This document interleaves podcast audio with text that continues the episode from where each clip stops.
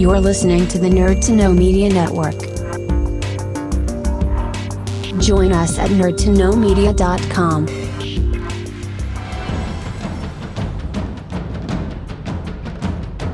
Broadcasting from the Blanchardstown Centre. This is Phoenix FM. This is 92.5 Phoenix FM, community radio for Dublin 15.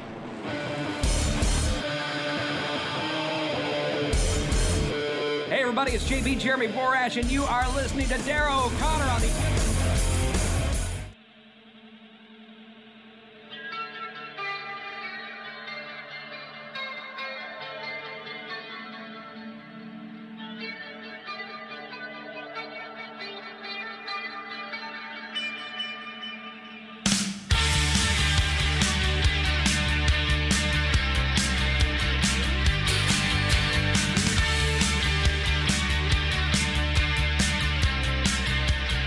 Right, everybody, welcome back to uh, the Wrestling Rewind here on Phoenix 92.5 FM, the True Penny Channel, Nerd to Know Media, and every single uh, pla- platform that you can think of. My name is Darrell O'Connor, and I'm joined by my co host.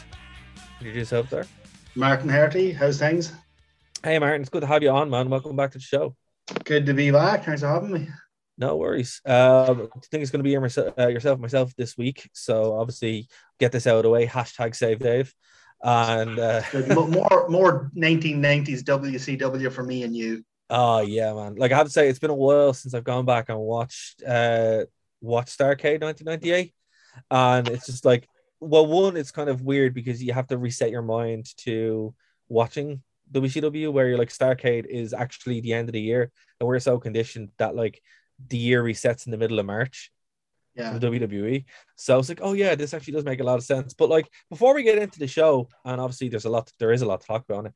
Like I have a feeling I know the answer to this, but what is the what's your background to WCW? Like, were you watching it growing up, or did you go back so, to it, or? I mean, very young. I was initially really confused by WCW because right. we didn't have Sky or anything. Like I live out in oh, right, back right, right. beyond. So my wrestling came from getting old tapes from the, the library in Cross Crossmaglen. Uh, but sure, they were all tapes from like the 80s. And right. so, like, I used to watch wrestling like that. And then the next thing, one day out of the blue, wrestling suddenly appeared on UTV. Hmm. And it was WCW, which I'd never heard of, but Hulk Hogan was on it. So I was just completely confused. That's fair. Now, how I discovered WCW was very similar, but I used to go over to the States a lot because my uncle's over there. So we go over and see him every year or so, you know. Uh, and I was the Celtic Tiger as well, so you could do those things. um, you know, compared to now, which is, you know, even without COVID. But um lucky to afford the bus. Oh, li- literally, right? So we'd go over and I'd be I'd be exposed to like ECW and WCW and stuff as well. But I'd also get some tapes because my we had Sky, but we then we didn't. But my grandmother would also record them for me, and my cousin would record them for me. So uh, I get a bunch of WCW tapes, and yeah, as you said, you'd be familiar with some of it. Some of it you wouldn't because it wasn't like on tap. Then it appeared in UTV, but it was also on Sky. Now it moved around a lot of channels. So Bravo was the last one that was on. Bravo was where I watched the majority of it from like this period until it stopped. I can fundamentally remember that the last episode of WCW Nitro being on at the same time as Raw, even tape delay, it was like a Friday night. I was like, this is so weird that they timed it up that well, and it wasn't. It was just that's when Raw was on, and that's when uh, Bravo had it on as well. So I think, like for our American listeners, it was a bit of a ch- it's always been a challenge to what to be a wrestling fan in, in the UK and Ireland, right? Where it's on really late at night, but then trying to what find the channels and stuff like that, it was ridiculous. But WCW was one that I always kind of liked a little bit more um, at certain points in WWE.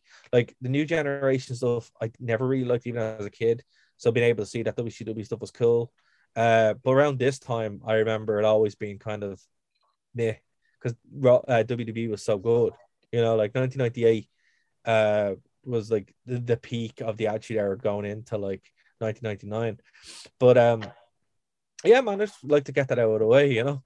Yeah, Uh, you know, like I, I completely agree. A lot of, particularly with what you're saying about the um, new generation. But I, I'm a Bret Hart guy, That's so fair. I, I have, I have a lot of leeway. For like, I'll let the new generation away with a lot of stuff as long No, as you're giving me, you know, Bret All Hart at the end of it. Yeah, no, that's fair. No, and I do understand that. Like, it, it makes sense. Like, there was something there for you if you like Bret Hart and, and Shawn Michaels. For me, I, I wasn't a big fan of either, really, to be honest with you. Um, I know, I know, I know. but what, uh, but WCW had just like more of like an like not an edge because obviously as an eight year old you don't really care about the edge, but it was just more like just seemed cooler, you know, with the NWO and then like I was never liked Hogan, but I did like Hall and Nash and just what they were doing was really cool. You know, I just had that appeal. I remember going over to the, I remember going over to Florida as a kid, about nine or ten years, and NWO was everywhere. Like you just walk into one of their like their outlet malls and just get NWO shirts. Like I had one for years, like a Wolfpack shirt for years, and obviously none of that stuff ever came over here. Like Yeah. you, I don't think you could ever get like an NWO shirt. So it's weird that like WCW was so skewed to not really cross over as much. But one of the things I got from what, and one of the things I really liked about Starcade, talking about the show overall, was there was a genuine feel. It wasn't very overproduced, it wasn't very polished, but there was a genuine big fight feel about the whole thing. Like it There was. really did feel it. Um, and I really get into that. I like that sort of grittier um, element of it. And Yeah. and the other thing is like WCW quite rightly gets really maligned for the late 99 noughties stuff where it just completely went up its own arse and fell apart. But a lot of that was to do with the the top card, like the the you know the top few guys. WCW consistently through the 90s had an amazing undercard, particularly in terms of the cruiserweights. You know the uh, the guys who I mean, I, th- I think the only reason they got away with doing what they were doing was because nobody in the company was really paying attention to them. They were looking That's at what happened. Hogan and Nash, and Yeah, these guys happened, were yeah. left to their own devices, and they built a friggin' brilliant division. But here's the thing, right? So I'm not going to sit here and, def- and say like every single solitary match on this was good because that's not true. There's like three to four matches on this which you could just take out and you'd be grand. But the ones that you did sit down and watch were very enjoyable. And overall, there was no point in it where you're like, oh, I kind of wasted like two and a half hours or whatever, or three hours. you didn't. Like, I look, I and even to today, I still like shows that have that kind of ebb and flow to them, where it starts off like a cruiserweight or good tag match, builds into like a cool undercard, uh, mid card thing, and then your main event is your main event because it has that, as you said, big match feel. And yeah, like Kevin and Goldberg, the match itself was, I look, it was a match itself, but it felt huge, you know. It, it- they didn't have to do much. Like No. the crowd was, but like I like, and I know you're not a you're not a fan, but what I will say is the um one of the reasons that I'm a big AEW fan is Mm. because I think it carries on that attitude that it's Yeah. not perfect, and when it's bad, it's dreadful, but when Yeah. it's good, it's amazing. And you know Um, what? And that's it. And I would say that AEW very much is like the spirit holder of WCW. It feels like WCW for better and worse, as you said. Like, you know, when it's bad, it's bad. When it's Mm. good, it's great. But when it's bad, it's really bad. You know? It, it is, and I, I admit that. But yeah, w- what gets me is that I think I don't know if it's as a wrestling fan you're just conditioned to drama, but I think I would prefer that rather than a show that was just consistent three stars. You know, I'll Yeah. take a four star opener and then some dreadful nonsense. Like Dynamite this week was amazing, like almost end to end, it was amazing. But then they had a bloody match with Vickie Guerrero in it. Vickie Guerrero in it. Just see, I think it's wrestling. Like, uh, like WWE. See, here- okay, right. That would have happened in the Attitude Era, 100%. And when, when, when we're covering it more, that would have happened, right? Or even in the Ruthless Aggression era. But like modern WWE is so, as you said, I think it is just like the wrestling is phenomenal. And the guys who are there are like out of this world good. But they're not allowed to do anything. They're just allowed kind of like Yeah. do these these little things.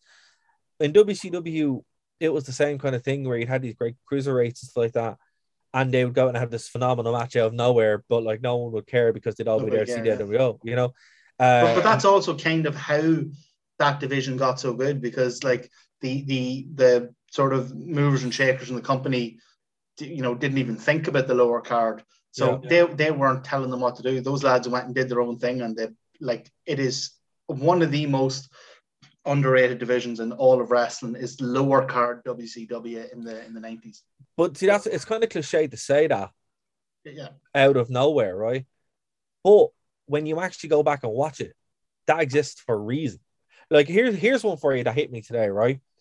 So the first match opens up and it's Rey Mysterio, uh, Juventud Guerrera, and Billy Kidman, right? yeah, in WWE, they ha- I, I'm not going to do the comparison all night, but it, it does worth it, right? The cruiserweight division in, in WWE and light heavy, heavyweight division never really mattered, really. It never felt important. But what's crazy about this was that that match and what went on in it and the storyline around it, Eddie Guerrero coming out, that felt like an actual thing. They were feuding over a belt, which to someone you know, in a different division or a different company wouldn't matter. But that made it feel huge. It made it feel important. I had to say, like, it made sense. You know, they were in there and they were telling a pretty good story. And, you know, I did enjoy the fact that, well, it was probably because I had a lot of the NWO offshoots and this was with the LWO and that kind of stuff.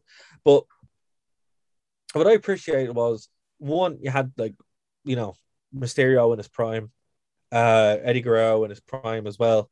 And, uh, you know, really, really good matches. I've never seen Rey Mysterio as a heel in a long time. yeah. Well, he was kind Weird of to see. Yeah, yeah, maybe during the triple threat, but then he, he obviously went back to to face whenever uh, Guerrero came out.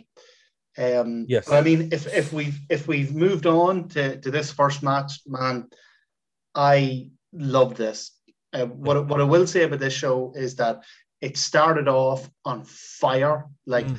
this match, and then the subsequent um kind of in, impromptu match was brilliant, and then after that, man, it hit a slump until Yes. uh, Jericho and Konnan came out, yeah, and then it picked back up right Yeah. to the end.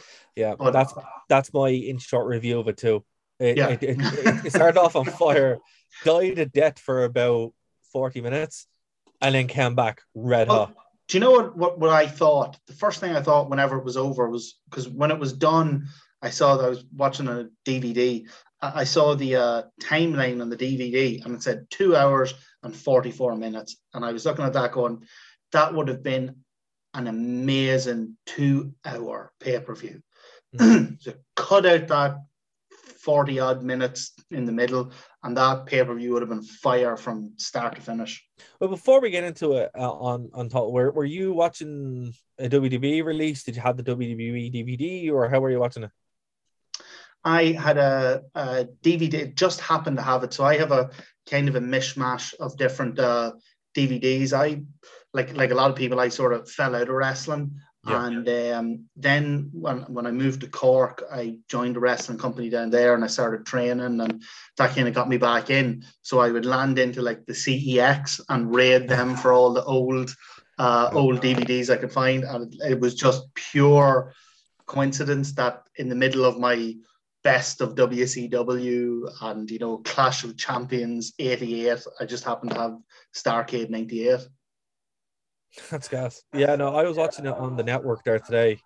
Um, it's been a while since I've like I, I think I have it as like a, a dual set, but I might have given it away because again, I was the same thing. I gave away a bunch of my DVDs and stuff. But the network is grand. Um, answer me this: since you were watching the W the, the DVD, was Jericho's music his old music or was it his current music that he had like inserted in? No, I was really surprised. It was the um because I didn't know this before. It was his um uh three, two, one, G. That music. Yeah, but I thought that was his WWF. I I I assumed there was some sort of copyright issue around that. I didn't know he carried that over from, Yeah. from WCW. Yeah, initially you had different music, and then they changed it, and it was yeah, it was a WWE music, which was. Although I think they changed it when it when he arrived, because if you watch the first time he debuts and it comes with it, it's it's pretty much the same, but then it obviously changes because they remove bits of it. But Is that the?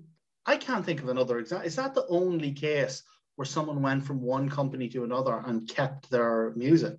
I think so. Well, CM Punk, a cult personality, Oh, that was that was his. That was his. That would be Oh, only okay. time that like that was his in But he Ring of Honor. did- he knew that band, didn't he? And they were like happy for him to. yeah, yeah. yeah, yeah, yeah. Well, he used that in in WCW. Uh, Danny O'Brien used his current team as well.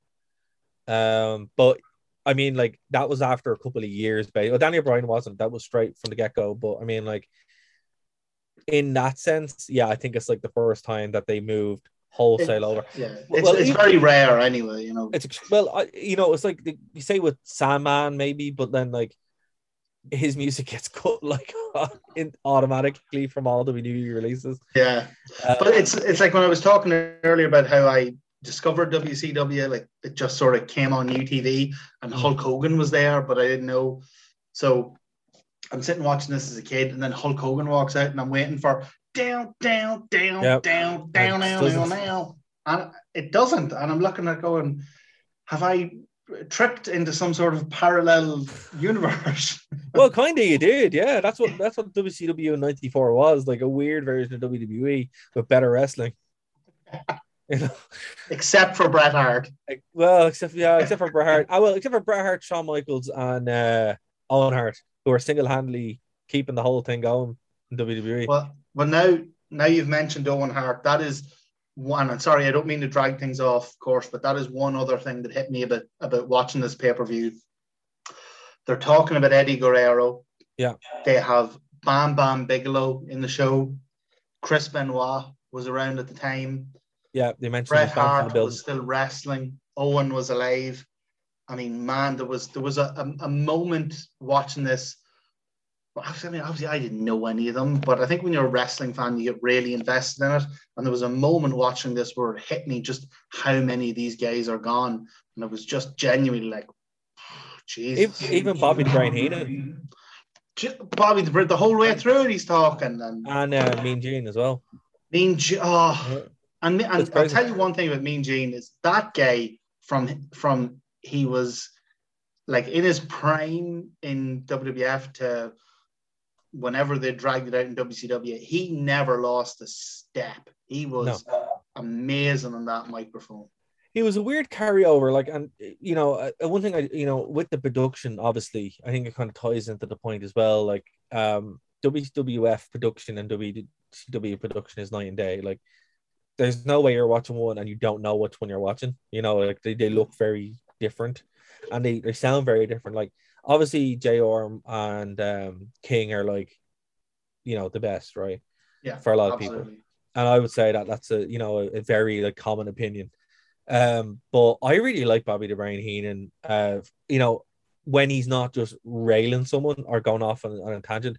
But I love Tony Schiavone. I think Tony Oh. Schiavone's great. But having Tony Schiavone, uh, Mike Tenay, who's always been great, um, and Bobby the Brain as a three man booth. Man, you, It brings you a whole gotta different give energy. you, you gotta give AEW a go. You got JR and Tony I- Schiavone. Here's the thing. I that's why I watched it initially, and then Cody came out and hit Triple H's throne, and I was like, "Well, fuck this." You know, I, it's like- I don't- maybe this is controversial. I love that, and I Ah. love when they take a jab at them. Maybe it's because I I've uh, so like just personally I would be like a socialist, and Right. the way WWE acted during the pandemic just pissed me off. Be like I was I was done. Like creatively, I was already kind of sick of them, and then they just acted like complete gay bags, and I was just done with them. man, you know, the, the bit that really finished me was when they went to Saudi Arabia. I was just like, yeah, all Yeah. right, you know. I mean, yeah, I was, I was, I kind of got the outrage over the Saudi Arabia thing. I mean, I mean, obviously, I completely got it. But then again, I mean, if you're going to judge wrestling companies on going to dodgy countries, I mean, Yeah. it's not like the US or Britain have the best human rights record either. You know? No, you, yeah, you're you're fair. No, I do see the point, but like WWE, I, as like I said, the Triple H is my favorite wrestler of all time. Um, Ah, the, ah there we that's- go. So that's what it is. So that's my bias. I, I'm not defending WWE, but I'm like Triple H is the best. Don't, don't hurt Triple H. Okay, You know? okay. Uh, like We're, we're gonna have some interesting conversations. Absolutely. Like I, I, I'll give you right. So so my hatred of Cena comes from, uh, for example, this is how deep it goes. My hatred of Cena goes from when I went from my first WWE house show. So obviously, you know, there was WWA and that house shows. My first rest WWE house show. Triple H was uh, against Cena for the belt, and he didn't win.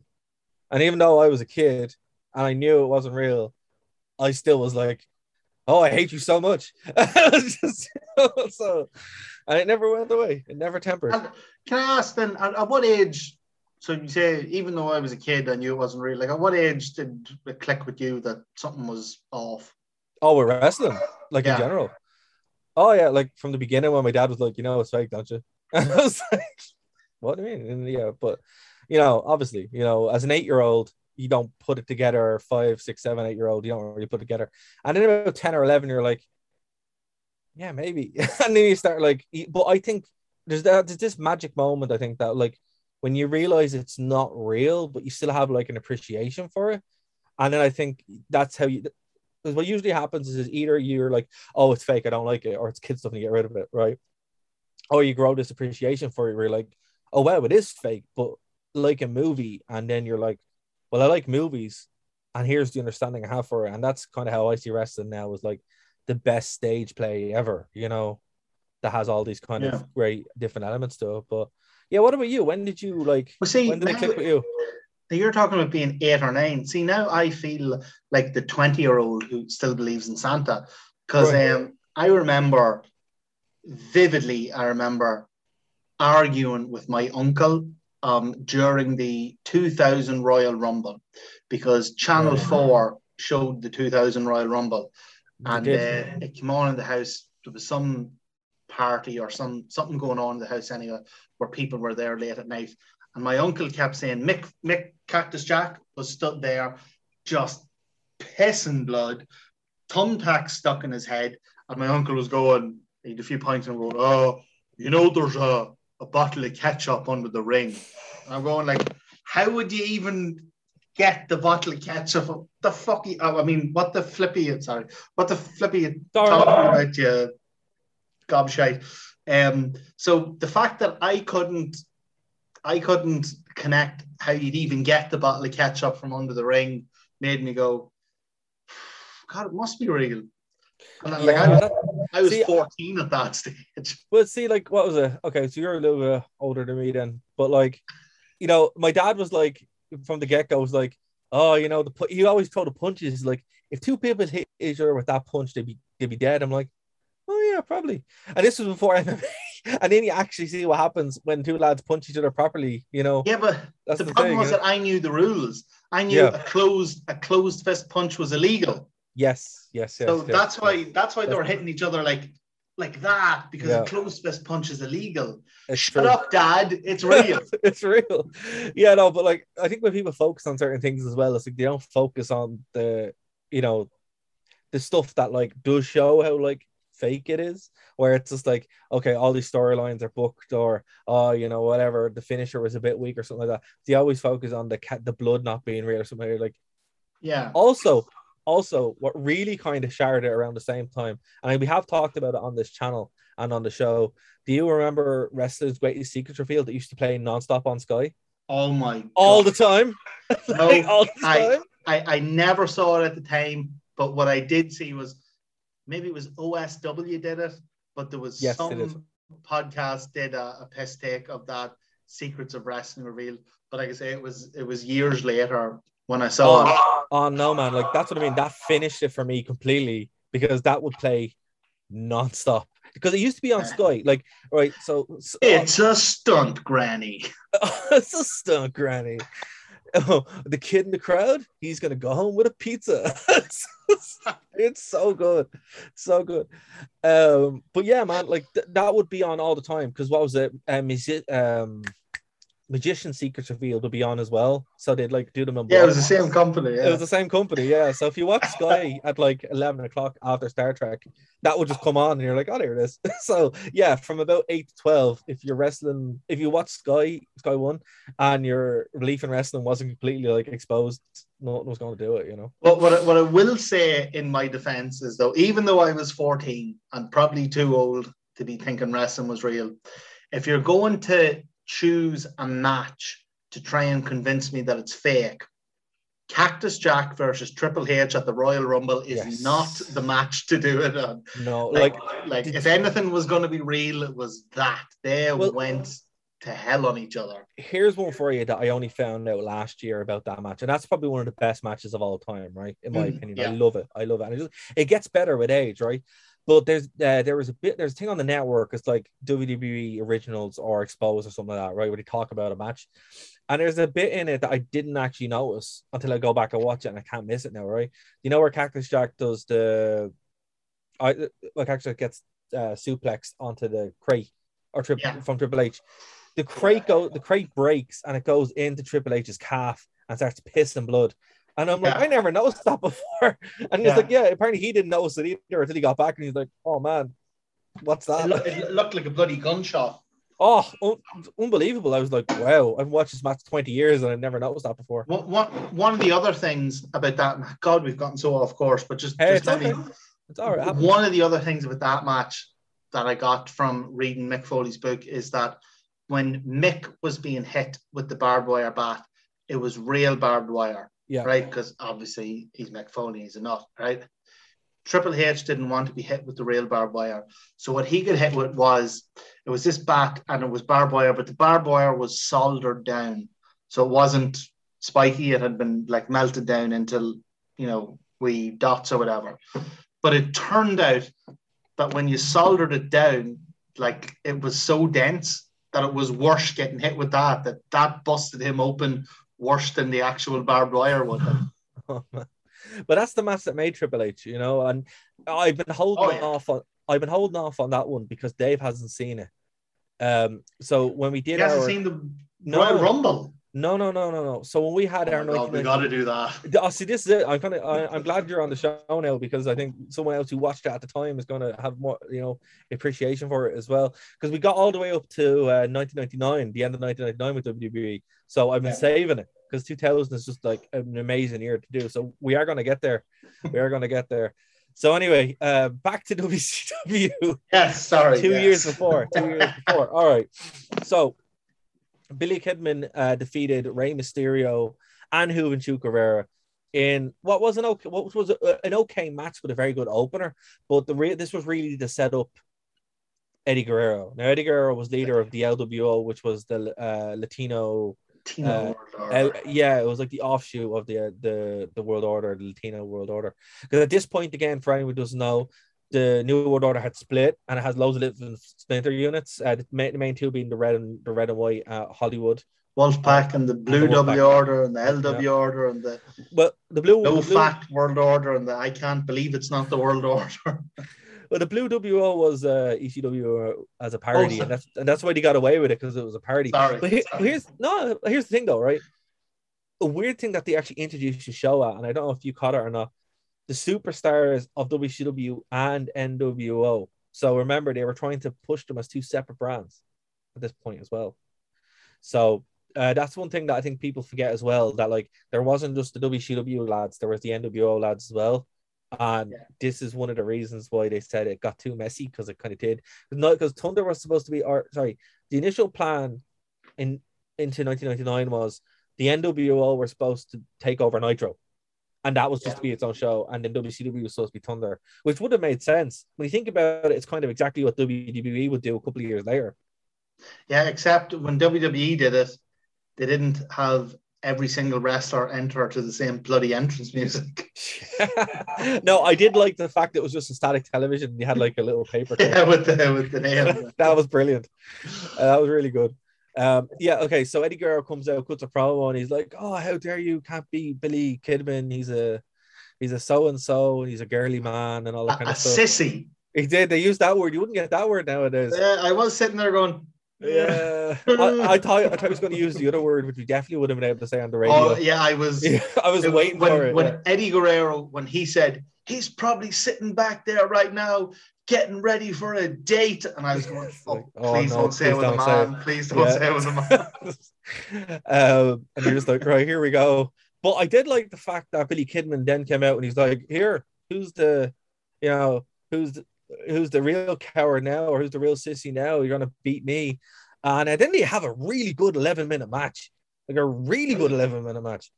And Billy Kidman isn't the best wrestler in the world. I know Dave is screaming because he hates him, but it was a good match. Wait, well, hold on. Why, why does Dave hate Billy Kidman? Oh, because of the shooting star, the shooting star press, and then something got to do with uh He's brilliant at the shooting star press. yeah, but there's some other reason. I think it's got to do with um one of the cruiserweights. They- they- they- they- Dave can't do a shooting star press. well, there's lore there, so Dave, Dave has to be here to defend himself. So next week we'll find know. lore why he hates I'm, I'm, Kidman. I'm going to convict convict Dave in abstentia. oh, well, there we go. Um, but yeah, Billy Kim Kidman defends the belt. I do love the cruiserweight belt, man. I'm a belt mark, and I think it looks great. Class. In Uh, fact, one of the and maybe I only appreciate it now because of the era we're living in, but all the belt. and I don't want to sound like I'm just ragging on WWE, but all the belts look like belts. Yeah, and every single belt in WWE, is, well, maybe apart from the women's tag, is dog shit. Yeah, no, that's fair. Uh, they all look terrible. The world titles just look like like corporate trademarks. Like it, it, it doesn't look like a world title. You know, it doesn't look like Like, you're the champion of the world. It looks like you are the person we have designated to lead the brand. on the one, well, that's exactly what it is. Well, that's, yeah. that's exactly what it is. But I don't want to. I don't want to know that. I want to be lied to. I want to be lied to. On the one, hand- oh man, that should be a T-shirt. That should be like a T-shirt for this. The wrestling rewind. I want to be lied to. lie, lie to me, Roman. Lied to me, Ruffin. like on the one hand, I understand why they did it because it's like it's an easy way to kind of have everybody kind of the same, but then everybody's the same, and it's like if everybody's the same, no one's special. And like the cruiserweight belt, it looks it doesn't look as impressive as the the world belt, but then it's not Well, it supposed to be. Yeah, it's like it makes sense, you know. But no, I totally agree with you, man. Like I would like first thing in the morning if I was given the book in WWE, I'm like, right, I'll actually it's the first thing I do on on 2K games. Get rid of all those belts and replace them with the Attitude Era belts. I'm like, oh, here we go. We have the European champion again. You know? I am a, a self self admitted, self proclaimed W um, AEW mark, even though I, I hate when wrestling fans call other wrestling fans marks. It's cringy. Yeah. But um, but the best belt of all time is the uh, the winged eagle. It's beautiful. Eh, I like I like the the 1999 belt. You know, the, the, So the- it's it's the wing, but it has the bigger globe. It's has a bigger globe. The one that it's Triple H, rounder. Yeah. yeah, the one that Triple H held all the time. That's my favorite one. Ah, well, that's why. I know. It's not even on purpose though. It just kind of is. Um, I didn't even realize that's probably until now, but that's the one I like. That's But but the, the point is, at least they, they all look like like they all look like Yeah. championship Champions. titles. You know, like he's not the WWE Universal. He's the the World Heavyweight Champion. You know, it's. I mean, like this whole thing is based on the suspension of disbelief. It's Yeah. based on. I know it's fake. Just for for two hours every Wednesday, make me forget it's fake. And when you make the belts a corporate brand, it's hard to forget that. But when you make it this gold, ornate thing that you know that the wrestlers really covet, like you genuinely buy into it. Like I genuinely at the end of this match thought Kidman wants Kidman's gonna fight for his life to keep that belt. And that's the feeling you got, even though it's like the lowest rung it could possibly get, it still felt important. And that's carried through as well throughout the night when Jericho with Konnan as well. All Jericho's Brilliant. whole thing is that he, you know, it's brilliant. But like, you know, there is something to be said for, for that, you know, and I I I know why WWE do it. I just my hope is when they get bought, someone is, who likes wrestling is like, here, look, we gotta we gotta fix this because this is just I think the Terrible. only the only person with the money to buy a wrestling company who likes wrestling is called Tony Khan, and he already bought a wrestling company. that's fair. That's fair. Well, maybe someone at Disney who has sense who wants to make money. but before we move off this, Yeah. what I will say about this match is because I, I made notes, I'm taking this seriously. I have my notes too. uh, uh, firstly, I know you you were saying you, you thought the initial triple tap was only okay. I thought it was great, right. really great. What spots did you like? What were the standout spots for you? Um, okay, so So, but but not just because of the spot. So obviously there were several great spots. There was a fantastic uh, Kidman uh, DDT thing where where uh, Rey Mysterio uh, fired Juventud up and Yes, that was unreal. But there was loads of them. There was Yeah. like maybe maybe eight, eight or ten of them. The But ending was kind of flat, though, don't you think? a, a little bit, but it had to serve the story. Yeah, yeah, yeah, yeah, exactly. But what I liked more than the actual spots was that this was a real triple threat. yeah, So you see a triple threat nowadays, and what triple threat nowadays is throw one guy out, two guys do their thing. You have a single One guy out, Yeah. two guys do their thing. This 90% of this was three guys in the ring going at each other. And it wasn't all perfect, but I really appreciated that. I really liked that.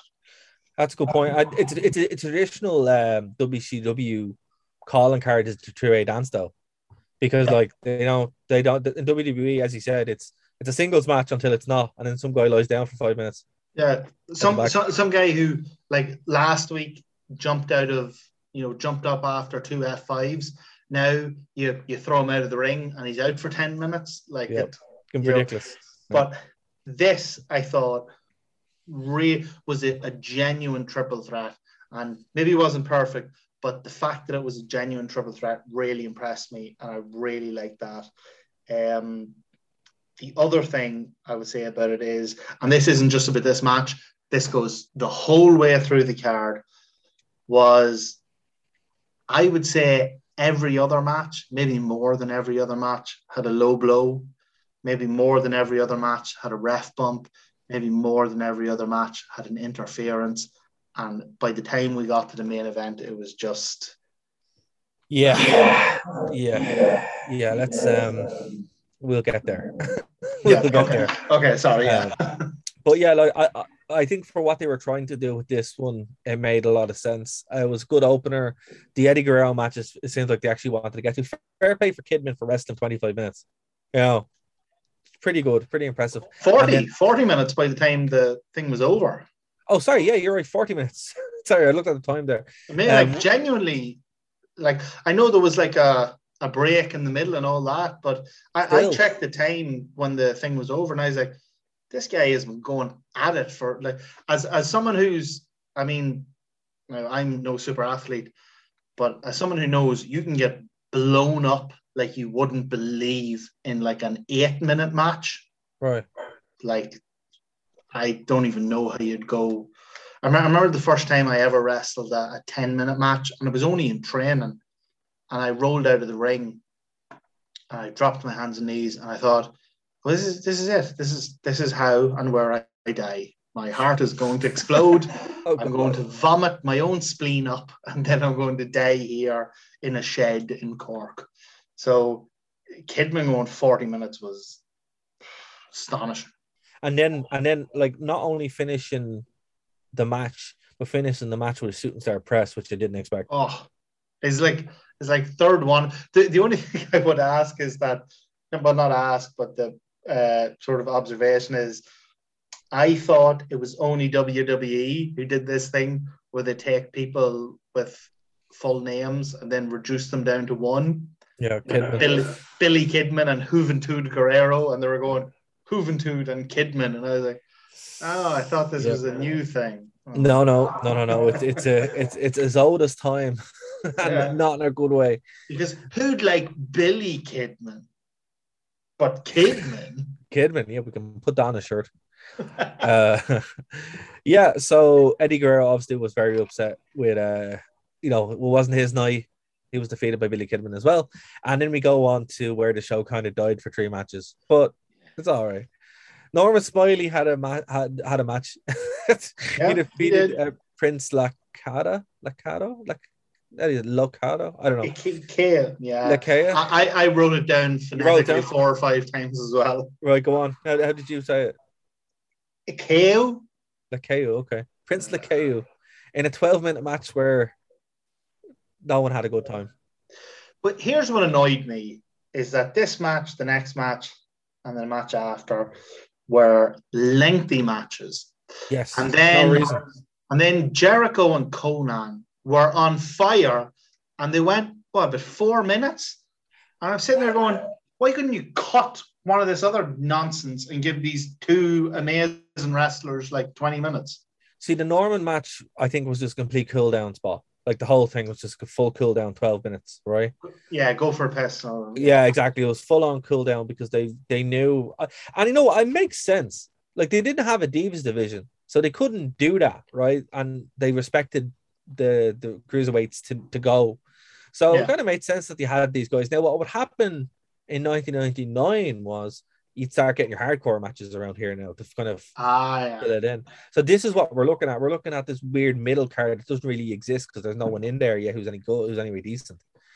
Um, but yeah, what I was thinking when I was watching it. I was like, I mean, this is a perfectly serviceable television match, but is there some storyline or something I'm missing? Like, why is this happening on like Starcade is WCW's WrestleMania? Like, absolutely, yeah. so why is this thing the it was it's, it was fine. Like, there was not, nothing bad in it. It was just, There, just nothing.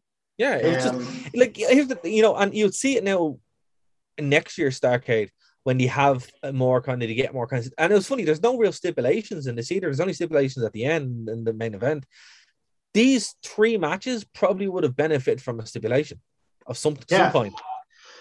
something just to make them pop. Although I'll tell you what, so over the next few matches, I have a few points to make that are not about the matches, they're just my personal um, experiences or uh, memories. But what I can tell you about Norman Smiley is that he traveled with a briefcase in which was a plate, a hot plate, and several pre-made dinners because he had this thing about eating every several hours.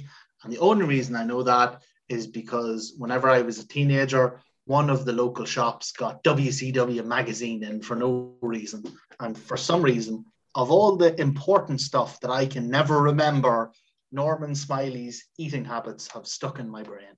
That is so bizarre, but I love it. That's brilliant. Yeah, I, I don't know why. I'd be in work every day and I can't remember what was said to me in the Zoom call yesterday, but I remember Norman Smiley and his eating habits. I'm sure he appreciates it all the same. I, I had to say I did see a great Norman Smiley match. I know that's a weird sentence to say. Saw a great Norman Smiley match in WWA of all things, because that's where he got like a second life. Remember WWE? Actually, we'll do a WWA show in the future here. Uh, remember like before TNA was TNA and it was like half WWA. Oh, yeah. And, and- like, he's, he's a really good wrestler. Like, Oh yeah. and, like I love submission wrestlers. Like, he's great. Like, I, I- I have no complaints about him or his talent. And Prince Akil or whatever, he was not great. He But, was um, great. No. like my my issue with the match is that it was just it's a pay per view. It was just there for no reason. And, and it was it was the same with Perry Saturn who defeated er, er, er, uh, Ernest Miller. Like it was like, why is this match happening? Like, it's they don't even show a video package. To be fair to WWE, right? When they did this in the Attitude Era, they'd have some reason for it. It'd be stupid, but it would be something.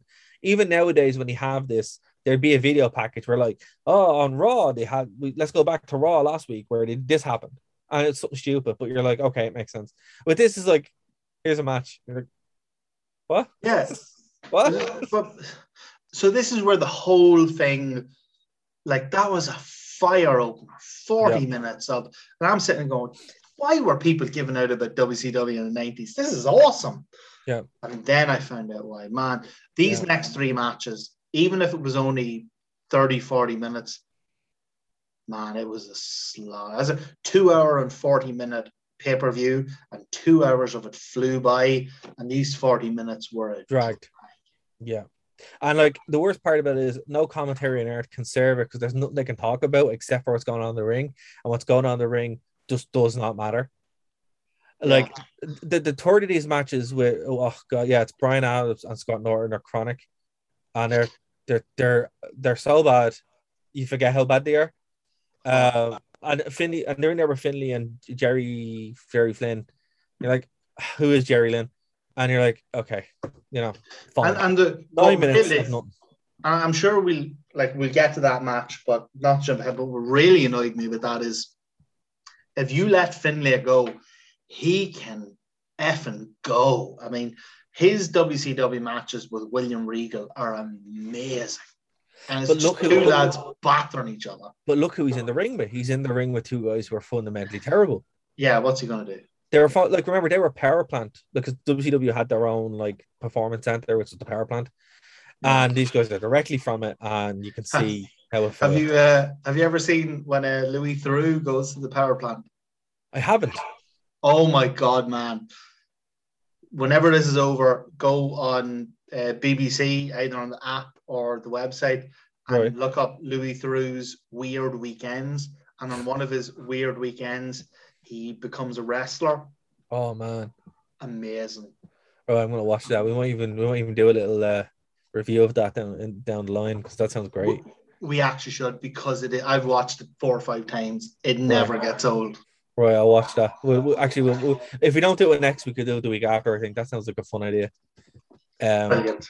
oh man, but yeah. So look, uh, well, I don't want to just gloss over these three matches, but I feel like we should. Do you have anything that? do you have any any points yeah, to say well, that we should watch in uh, them? I'll tell you what, I, I I completely agree with you because it's a total slump in the whole show. But I have a few points about each of them. So what I'll do is I'll just run through run through the points. Um, Yeah. In the middle of these nothing matches, we got a Scott Hall promo. It was pretty Oh cool. yeah, I totally forgot about that. That was Yeah, a really good was- promo. Yeah. It's really genuine and really honest. but it sets Ah. up what happens at the end of the night as well really well it's like a, it's because he was a heel and it, but not really because they're all kind of weird tweeners and when he comes in you're like oh man you feel sorry for him and it, it sets up great yeah you're right right I forgot about that Yeah. But what what got me most, and again, this is one of these personal things I was talking about earlier. What got me most about it was that he was talking about his personal demons and how Mm. in and out of the ring this hadn't been the best year for him. Um, a couple of years ago, he came to Cork to do like a Q&A session and I uh, drove him around. I got to pick him up at the airport and no drive him around Cork and drop him off at the at the show and we did the show and then I took him from something to eat and took him back to his airport uh, to his hotel and all. And he was he was great crack. He was the nicest guy. He was stoned the whole time. I was shitting myself because I'm I'm driving around Cork and this guy is sitting in the car like smoking a joint blowing it out the window and I'm like I mean if, if we get pulled over by the guards uh, uh, uh, like, I don't know. Um, but overall, I just I, I thought that promo was brilliant. Uh, what I got again, oh my god, Perry Saturn is so underrated. He's a fantastic wrestler, yes. and they stuck him with the cat. Yeah Uh, you can see why he left you can really see why these guys left in about a year but uh, but that's actually part part of what I was going to say. But um, the whole thing with the cat is it's that real infuriating. Um, I love comedy wrestling, but he he's he's not he's not proper comedy wrestling. He everything takes too long. You know, they go for a ring and then he rolls out of the ring and then he walks around the ring, but not for 10 seconds. He walks around for like a minute. Yeah I'm sitting watching it going, why am I watching this? And why am I watching this when Perry Saturn is a fantastic wrestler? And uh, and like you said, he went off then with, with the Radicals, at WWE, and I, or WWF at the time, and I was just thinking, man, he's a great wrestler, and of all the Radicals, God, he went to WWF and he still got done dirty. Like he just, he's this great wrestler who just never got his chance he did save someone though he did save a woman for being sexually assaulted by Val Venis or in real life. no in real life he was like homeless for a while and then like he just would be like a vigilante he just like he's like moon knight he just go around and like defend women yeah what a legend Well, that's even more of a reason he should have been. Yeah, it literally just went off and became a vigilante for a little while. It's like, all right, fair enough. Um, but yeah, so I love Perry Saturn and terrible match because he was stuck with the cat and he got done dirty when he went with the Radicals. And then on the, the last boring match was the tag match.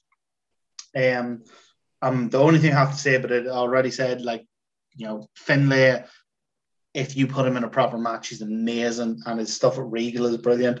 But oh my God, we got the most out of his entire career, we got the most boring version of Brian Adams. He used to be Crush. He was KroniK. He was the Kiss Demon. Any of those would have been better than Brian Adams. Well, see, look, if you had have if you had have given these guys a reason to feud, if there had been something on the tag belts, even at least when WWE do something stupid like this, they have tag belts. They didn't. It literally was just like, here's a match. You know, were the, tag, were the tag belts defended on the show at any stage? No, they weren't. Like, yeah, there you go. Like, why? Ugh. Like that's the thing. It, this is their WrestleMania again. For context, Starcade is their biggest show of the year. There are no other equals for them. It's their WrestleMania, and as he said, like those three matches seem like thunder matches. Oh, thunder no? and, and, a, and a bad thunder. On a bad thunder, yeah. Wouldn't that you skip because you're in the pub or something, you know? Oh, Jesus, thunder's gone downhill. yes. it, but look, we don't know what was going well we have an idea of what was going on backstage but what would happen a lot of the time here is these shows would be rewritten as they're going on so oh. you know it, it didn't get to that point yet but you can see the cracks forming with this as well and this was kind of like the end of um Nitro supremacy and WCW supremacy. It would start like swat switching to WWE very, very fast. I yeah. think this was like a couple of weeks after Mick Foley had won the belt. So they were really get really hurting from that Raw where he won the belt. And uh, obviously it was like, oh, we're gonna that's gonna put some butts in the asses seats. and seats. Yeah. yeah. Okay. Actually, yeah, Schiavone didn't didn't want to say that at all. But, but, No, no, no, no. But look, here's the thing. This would make sense because what would happen next month? The Royal Rumble, where Mick Foley's the champion. So it, it does kind of line up, you know. Um, okay, so Konnan and Chris Jericho. Now, Jericho now we're taking off. Yeah, man. This is where it completely clicked back into gear and it was it didn't stop until the end. Jericho with Ralphus, which I wish he brought back to WWE, but he didn't. It was it was a missed opportunity. I think he should have done that. Um, oh, it was so good. I, I, his promo skills were brilliant. I love his shirt. I really want that shirt that he was wearing. JPS. Yeah, it was brilliant.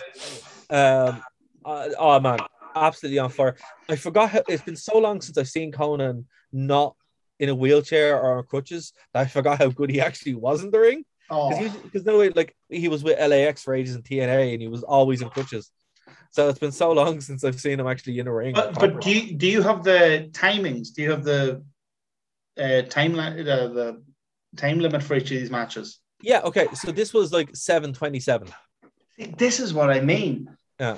I mean, throw like give the cat and Norman Smiley, give them a payday and send them home and yeah. give this 20 minutes. Like I I couldn't understand this. Well, like this the, the biggest problem with these with, with this pay-per-view as a whole, other than that, is that these weren't definitive. There was no definitive end to these feuds. They just carried on. If anything, they would set up the rest of the feud. Like um, Nash and Goldberg, that feud continued on for months. Yeah. And the same with Konnan and Jericho. It just didn't end. They were like, uh, from call me silly or whatever, but I I believe that big matches should always end feuds at big pay per views. I'm telling you, man. I don't want to keep harping on about it, but you got to start watching AEW. I mean, Listen, the whole, I, the whole point of having four big shows a year is that that's when stuff gets sorted out. I'll tell you what, right? We will watch it because we're doing the show and you're on the show and you're advocating for it. But I'm gonna have to like invent like a Cody blocker, like ad blocks when he comes up, it just blocks the screen. and if I can get that, then we'll be fine. I'll, I'll, I'll Cody's awesome. He showed what's, up your, what's your problem with Cody? If he didn't do what he did, to the throne, it would be fine. But he I, I don't do believe it. I don't believe it's about the throne. I, I think I think I think Cody slept with your girlfriend or something. It no, no, very, no, no, It sounds no, very personal. As I said, I hated John Cena for years because of what happened, and I'm like, you know, don't mess around with Triple H and it would be grand. You know, he's best wrestler ever. Give him all the belts. Um, but yeah, but, man, I don't know. Right this was a great match, right? Yeah. Uh, I thought it deserved longer. I get what you're saying, why why it didn't have it. But at least it was for a belt. At least it was for the television title. Yeah, and and one thing that made me love this match was I didn't get the Walls of Jericho. I Got the got the Lion Tamer. Lion Tamer, Yeah, and there is no effing comparison between the two. proper full in with the knee and everything. Yeah, Oh, the Lion Tamer. I don't know why he doesn't do it more in AW. He, he did it in the Cody match last year. And it was,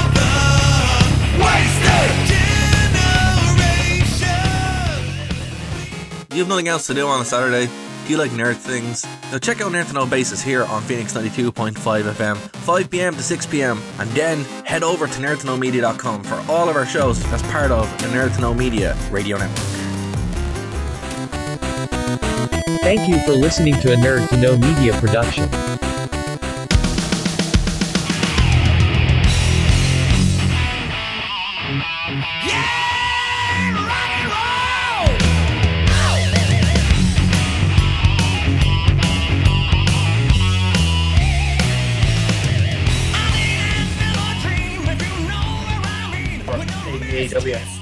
Did it in the Cody match last year, and it was amazing.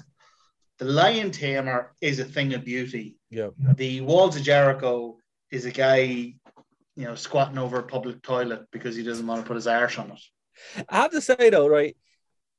Jericho is just like look, Jericho's one of my favorite wrestlers of all time as well, despite the fact that his band still has me blocked on Twitter for some reason because I gave them a bad review that one time. So it's fun. That's true, by the way. That's true. I checked the other day and was still What was the bad review pre Judas? Yeah, it was. It was on the album that only had a. That only had like 'cause I, I was a big Fozzy fan for years, and then I was excited to review their new album, and it was the one that only had like a- the ABBA cover was the best song on it, and my review was the end of it. If the best song on your track is an album is an ABBA cover, you're doing it wrong. you, you, the best song on your album is an ABBA cover. You better at least be ABBA. Yeah, well, that was it, and I was just like, oh well. And then I went to review the show, and when I was promoting it, I saw it was blocked. So, despite that, I'm still a big fan of Jericho. Um, but yeah, man, like, uh, well, the great thing about all the different stages of Jericho is he adds something to the repertoire, and you've kind of seen that, like, when he came to WWE, this was very much the Jericho that arrived to WWE. And as far as like his move set, I agree with you. The Walls of Jericho was quite lame compared to the Lion Tamer, but I will say it was worth it for the Codebreaker because the Codebreaker is Oh yeah. spectacular. And I actually even love the um the uh what does he call it? The spinning back elbow he does now. Oh yeah, yeah, yeah, yeah. The Judas, remember what it's isn't it? called. The Judas Judas, effect. effect. That's Oh, it. Yeah, it's I think good. it's fantastic. Like he he pulls it out of nowhere, and when he does it, like eh, it's one of those moves. The whole thing about wrestling isn't really even in the move; it's in the sell. And Yeah. everyone sells the Judas effect, and because of that, like, it looks amazing. It's, it's It's up like- there with the bloody one winged eagle. but it's like the RKO as well, where it's just like it just comes out of nowhere, and then they sell it, and it's like holy, you know, But we're, And- we're gonna we're gonna see that later Yes, on in this. We will indeed. So yeah, Jericho was defeated sadly by Konnan, and I was like, oh, but then again, it makes sense because you know Jericho was kind of actually so uh, uh, they allude to it where he would show up and e- he, he did his whole conspiracy angle where he'd show up outside the White House and go, it's a conspiracy, and that's actually a really fun thing if you haven't seen it. It's on Yeah, YouTube, but like he, he was only able to do this kind of stuff because nobody cared about him.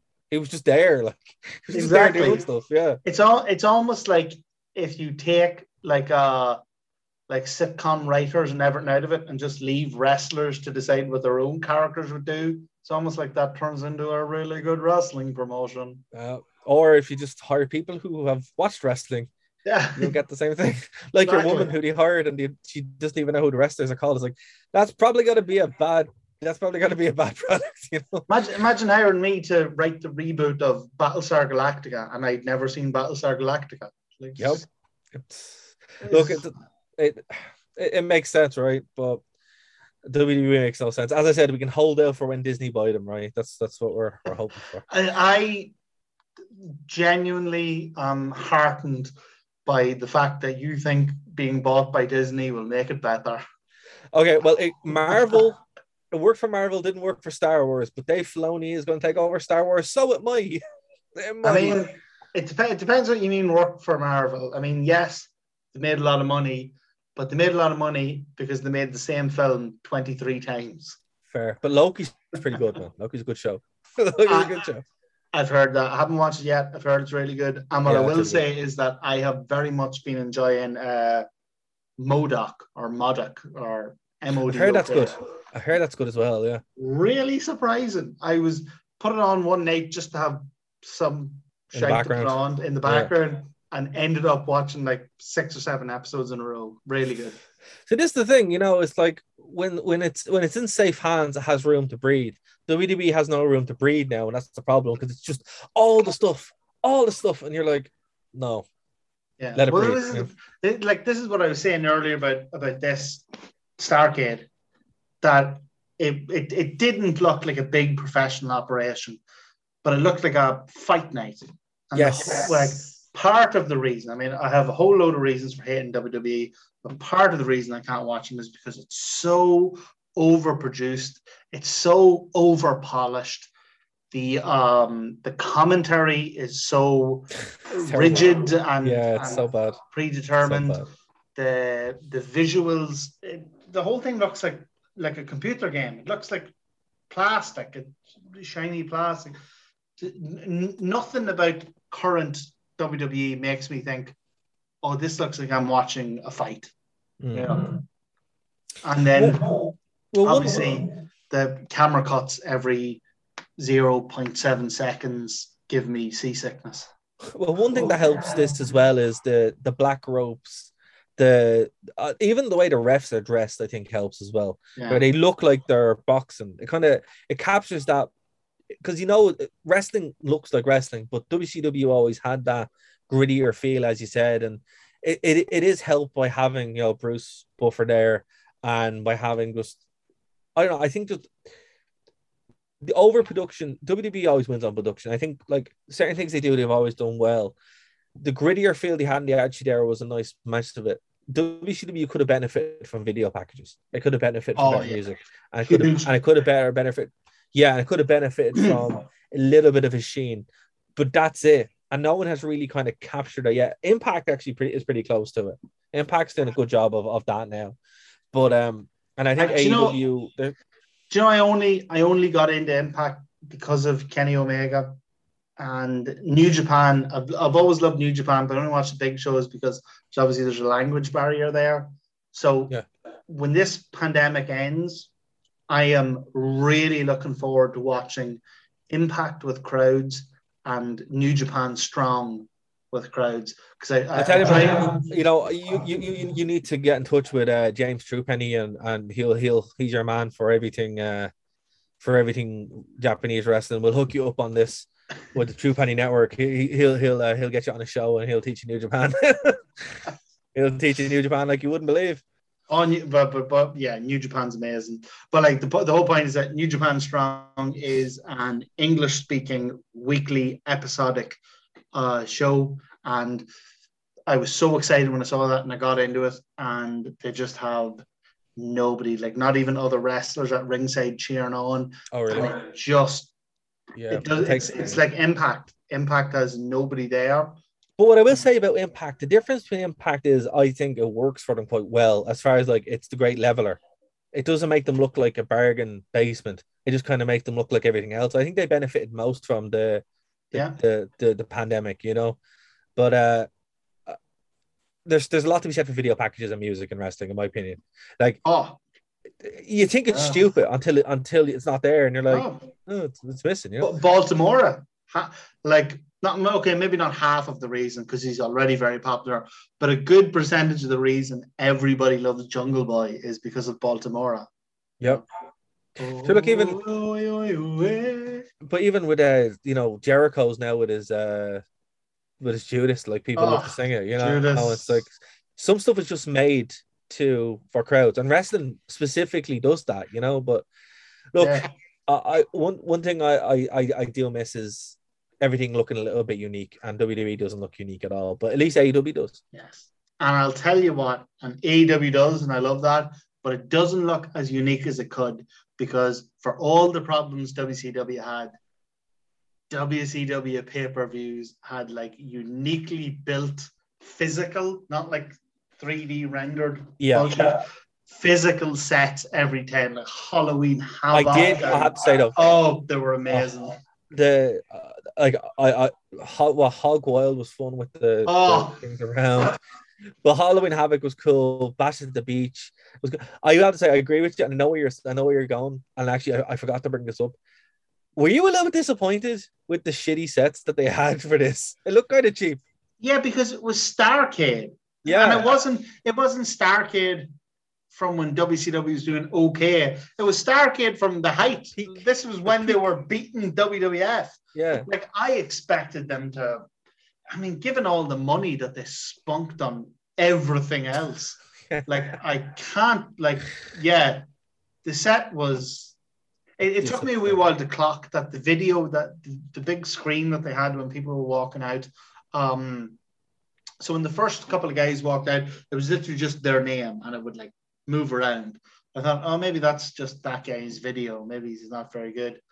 And then I was watching like Chris Jericho come out and his name was just going around. And then DDP came out and his name was just going around. What this is not like you're beating WWF, you're on top of the world. This is Well, your apex. Well, see, that was that was storyline because when you see it more when NWO did their own pay per view, it was like a knock at WWW at um, WCW guys. So when NWO was in control of the match or the championship, they would be able to dictate how, how it was. Like. So it's it's an in story thing that makes sense. But when you watch it twenty years later, you're like, this is stupid because it makes it look really lame. But Well, then I- it achieves the purpose. Yeah. Well, then, do you know what? You're right there because I, I was actually watching this, and in particular, the, during the slump we were talking about, Yeah. I was wondering, maybe, maybe it's just me. Maybe these are really hot matches at the time, and there's just a load of stuff I'm missing out on Nitro that it would explain all this. So again, like you say, there's a reason for it. But when you watch the show in isolation, you don't you don't know. Yeah. And look, I you know, I, I do believe that fair enough. People could say, oh well, that's why you watch the whole lot. But if you watch some of the best pay per views of all time or the best shows of all time, you're just supposed to be able to drop in and then watch it. Like uh, you can hand WrestleMania 17 to anybody Yeah. and they'll love it. Can I ask? Yeah, sorry, No, God bless you. You're we live or recorded? we're recorded. Can I go for a whiz? Absolutely, I'll pause this Oh, here. thank God, I'm bloody dying. All right, so the next match that we're going to look at is a weird one. It's a seven minute, which is far longer than I thought it would be. A seven minute match with Eric Bischoff defeating uh, Ric Flair, a returning Ric Flair because he was away for a little while. An Eric Bischoff that looks completely different than any Eric Bischoff you would ever see normally. Um, this was the this was the the end of King, King Eric because remember this is when he'd uh, come out on top of the motorcycle claiming that he was king of the world and uh, this was when he was starting to get beaten by WWE. What did you think about this whole feud as a, as a whole, man? Okay, so the promo package, amazing. Yeah. Eric Bischoff is a fantastic wrestling character. Okay. He is a dreadful wrestler, but he Yeah. is a fantastic wrestling character. Uh, so every do you know what actually this match was perfect pro wrestling because it was all build, it was all getting ready, it was all and the actual delivery, the actual match didn't matter that much because he kind of knew that Eric Bischoff wasn't going to produce much. But the um, so the build was fantastic. The promo was amazing. They got into the match, and because you already didn't expect much, the match was actually decent. I mean, in terms of like, if Eric Bischoff was a wrestler and you're looking at it as a match, I mean, you're talking about two stars. But because of the story, because of the background, it was it was a perfectly fine match. It, it did something much better than WWE did years later. So whenever Bret Hart finally came back to WWE, I had that match where he beat the living shite out of uh, Vince McMahon with a chair. Yeah. He beat him too much. He beat him Yeah. to the point where even though Bret was the wronged party, he actually started feeling bad for Vince. Yeah. What happened with this was they measured that perfect, and that Flair hammered Bischoff. Uh, and the other thing I would say about this match is that when Ric Flair blades, He leaves no mistakes. He sticks it well in there. There was a scene where um, after he cut himself, where um, Eric kicked him and his, his head turned around, and it was like the money shot at the end of a porno. It just spurted across the ring. It was grotesque. It, it was am- it was amazing. But that's when you know you add a bit of color to the match. It, it does a lot of the storytelling for you. You mm. know, like even even though this like that's what we're talking about in this match, a match which actually had low blows, a rake of run-ins, and then a kind of screwy finish, still was very very satisfying to see. Yeah, So it was cool. You know, I look, I, I didn't expect much from it for the reasons that you outlined, but you know, Ric Flair at this time, again, it's weird kind of going back. This isn't the Ric Flair that's rolling around in the ring with Hogan in Australia, bleeding all over the place. This is Ric Flair, you know, still somewhat of his prime, you know, so it was cool. yeah. So there we go. I'll tell you what though, but like this was the the Konnan Jericho match was the uh, the breakwater point. Like Yeah. after this, the rest of this pay per view is brilliant. On Now, fire.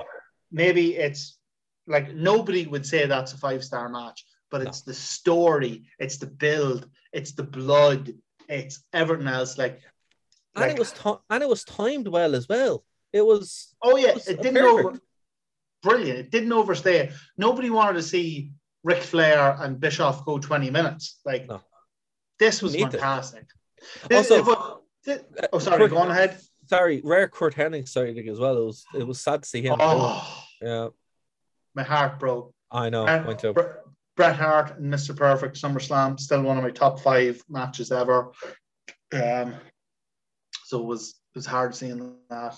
Yeah, Okay, don't don't cry No, for me. No, Um, right. It's but uh, Uh, great match, and um, yeah, it was just it was. But this this is why I'm so annoyed is that this was a I know I said it already. This was a two hour and forty five minute pay per view that was B, and this could have been a two hour A plus pay per view. Absolutely, absolutely. Uh, but that said, right, I really like DDP. I think DDP is great. You know, one of the one of the best WCW pure WCW guys. In a match with the Giant, who obviously is Paul White, who obviously is the Big Show, literally like two months away from the debut with the WWE, which was weird. Um, I don't have good things to say about this match. I don't necessarily have bad things to say about this match. I'm more just kind of like, geez, you can see why he wanted to leave. You know, there's there's not really much more you can really do with Paul White. And you know, when we kind of go back in time even more, you'll see that um, the the Giants' time was really four or five years ago. Uh, so he was just kind of there in the aftermath. What were your thoughts on this match overall? Like the Giant did kind of kill him for a while until he was able to get the break, and then the Diamond Cutter came out of nowhere to get the fin. Like, So I'm I'm I'm I'm kind of conflicted because I actually I agree with a lot of what you're saying about the giant, but at the same time as agreeing with you, I also feel you're being slightly uh, ungenerous. maybe Um, the giant is possibly the biggest missed opportunity in wrestling. When you look at, at at these matches when he was just this murderer, like he could have been huge. And I'm not saying he was. I mean, he was the big show, like bigger than I'll ever be. But um, when he was the giant, he was he was basically Andre, but able to move, able to jump around the ring and do like his potential was limitless. And I feel he was just uh, mismanaged by two different companies. Um, less the- so WWE. I think he was given a bit more of a run in the entry. Oh, he used to do bloody moonsaults and everything in WCW. He was Yeah, it just went down wh- when, like, in the middle of August 1999 is kind of when he starts seeing the real kind of rot set in with the Big Show. and I, and it, it- eh, and the worst thing is is that that's something that followed him around for his whole career. Yeah. Is that you never you never actually ever got to a point where you know the big show would come out in a, on a on a big moment or a big pay per view. You never got to the point you actually thought he was going to win or he was going to make a real change. He was always the big guy that was that was there to be beaten.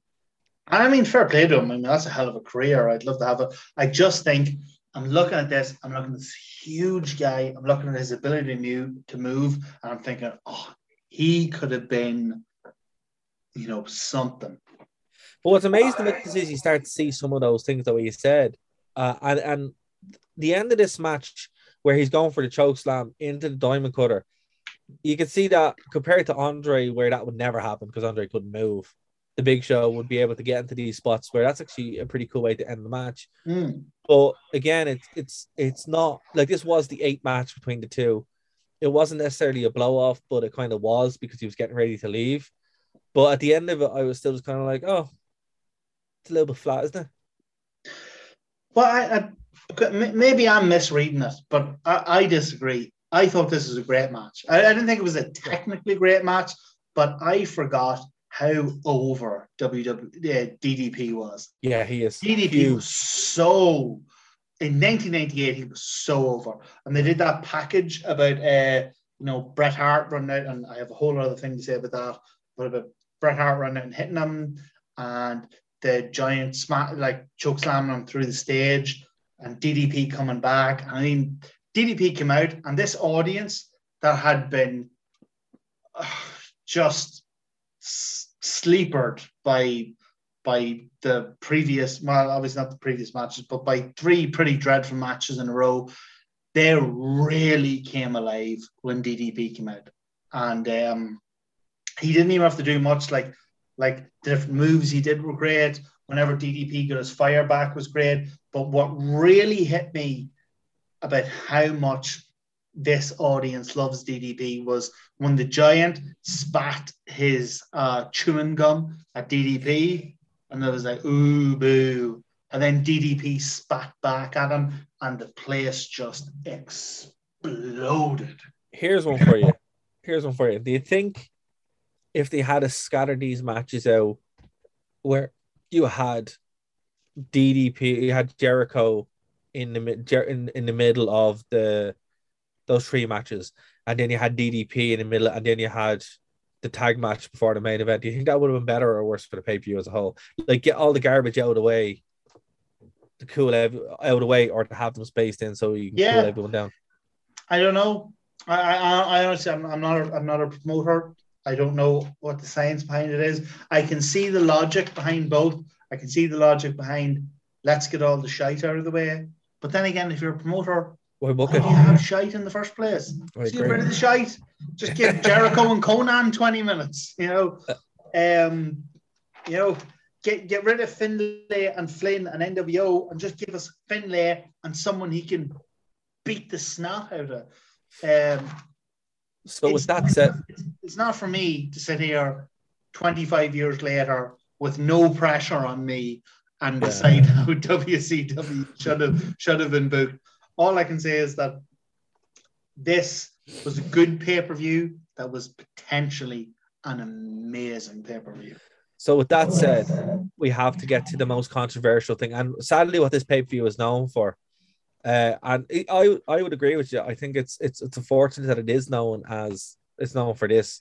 So it's known for the match where uh, Goldberg's streak was ended. It's where he lost the belt uh, to Kevin Nash. Kevin Nash would win the WCW belt. Um, this ended a 174 winning streak, despite it actually being 130, 100, 173, and a lot of them wouldn't matter. But you know, uh, allegedly it is 174, even though it actually is 173. Um, and this the end of this obviously came after a whole bunch of uh, run-ins. Disco Inferno was there, which was weird. Bam Bam Bigelow came out, and then Scott Hall after an amazing promo in the middle of the night shows up wearing like a security guard shirt, a yellow skirt, and then like hits him with a stun gun.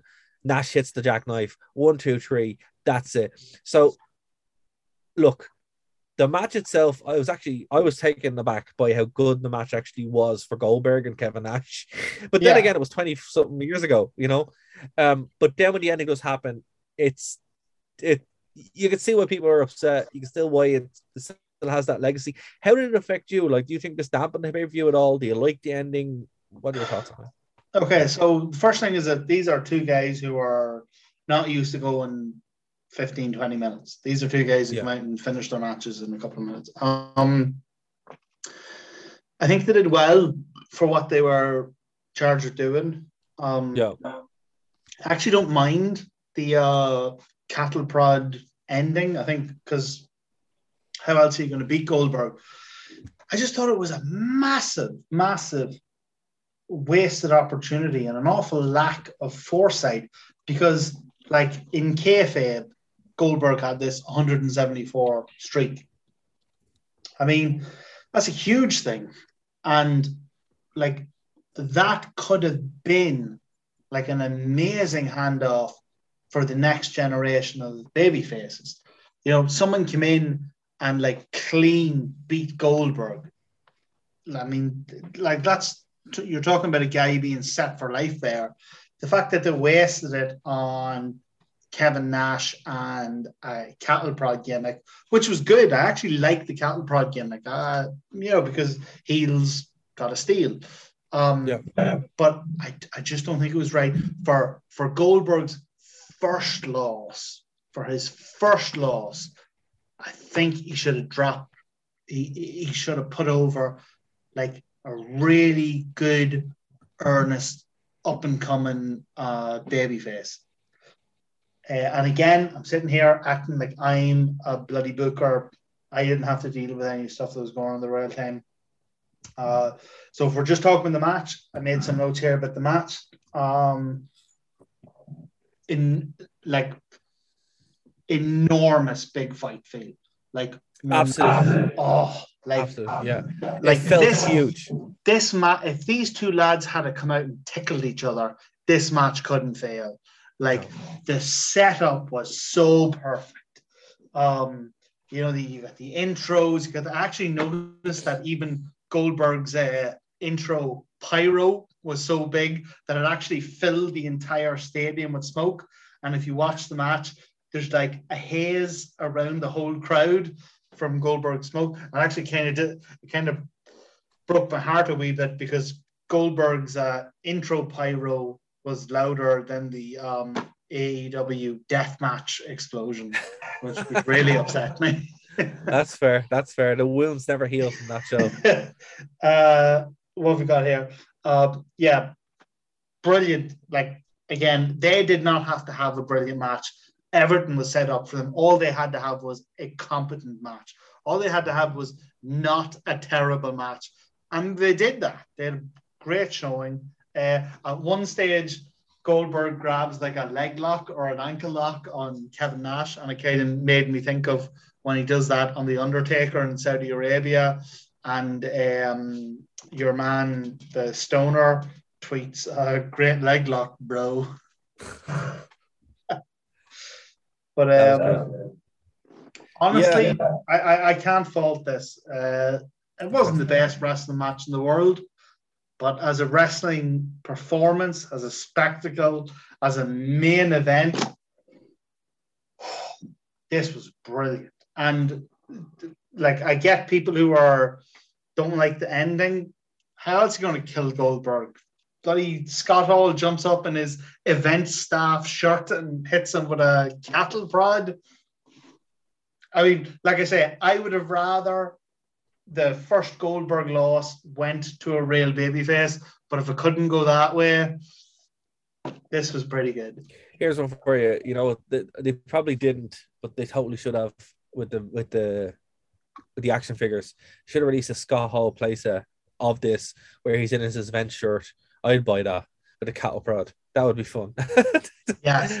Up to, but you know, what I want okay, them to do is to release an AEW deathmatch ring that is actually electrified. or you just put the sparklers in it, so it's like real life. The sparklers you get down the road. Uh, uh, Okay. I, I, I know we're on the different thing. I'll only take two seconds to say this, Go on. but that broke my heart. Oh man, That was set up so Oh, the yeah, match yeah. was amazing. The setup was incredible. Eddie Kingston running out and covering him up.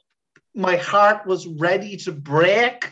And then and, and instead of breaking, my heart just farted. yeah. Oh man, yeah. No, it's hopefully the next one will be better. But here's here's another thing that's going to break your heart or retroactively break your heart for 20 some years ago. So look, as good as this show was, I think it's safe to say we'll give it like a, a B plus show or whatever, like a, a B minus maybe. Um, okay, so here's how, here's what happened after the show. So remember, this was like I think it was the 28th or the 26th of November. I think it was the 28th of November. Uh, oh, sorry, December. So it was literally like just after Christmas. January 4th, Nitro. Nash was supposed to schedule was scheduled to face Goldberg. Instead, Goldberg was arrested, right? So who does he face? Hogan, a returning Hollywood Hulk Hogan. Who Is this the yeah. So he, Oh, so he, so he was on leave because he was running for president apparently at this point in time, right? Hmm. And then the finger poke of doom happened and the reunion of the New World Order. And that sets up everything from 1999, ladies and gentlemen. That sets up that's the full context for what we're going to be doing going forward with this run. So holy cow. Even though the show was pretty good, had its moments, the worst elements of this moment seem to go into high gear now from 1999. So this this podcast can from now on be called the free fall of WCW. 22 years in the making or something, like 21 years in the making or something. I say But- b- before we go off off air or Yeah. off whatever the equivalent of air is nowadays, uh, one thing that got me was the um, the uh, interference of Bret Hart in the DDP uh, giant match. Yes. Like I said, huge Bret Hart guy, and I I honestly think that there is a program or series of programs to be made out of uh, Bret Hart and WCW because they had like when when he went to WCW, they were already winning, and they had in their hand just the perfect instrument to put WWF down to win the war forever. And they just it's like it's like somebody handed them a nuclear weapon and instead of priming it, they you know used it as a coffee table.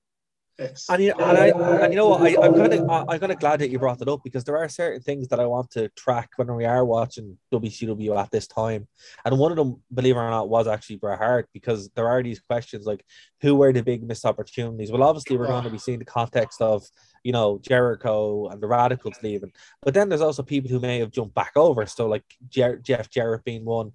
Uh, Bret Hart being there, and things that we're going to watch and we're going to see. So, absolutely, man. Like, I, you know, a Like, series of pro and- instead of a series of programs, I think Yeah. you know the big points of when it happened, or, or even in pay per views. So you know, let, let's dig deep. Let's look. I think in, in, in terms of the in all of wrestling, the two biggest missed opportunities in wrestling are one, the the the, uh, the invasion. I mean, that was Yeah. just oh my god, don't even. But two is is Bret Hart WCW. WCW could have won the war if they had used him properly, and they didn't. And Well, just, look, I I did eight I, a couple of years ago. I did eight hours of programming on the invasion. Uh, that's on the network.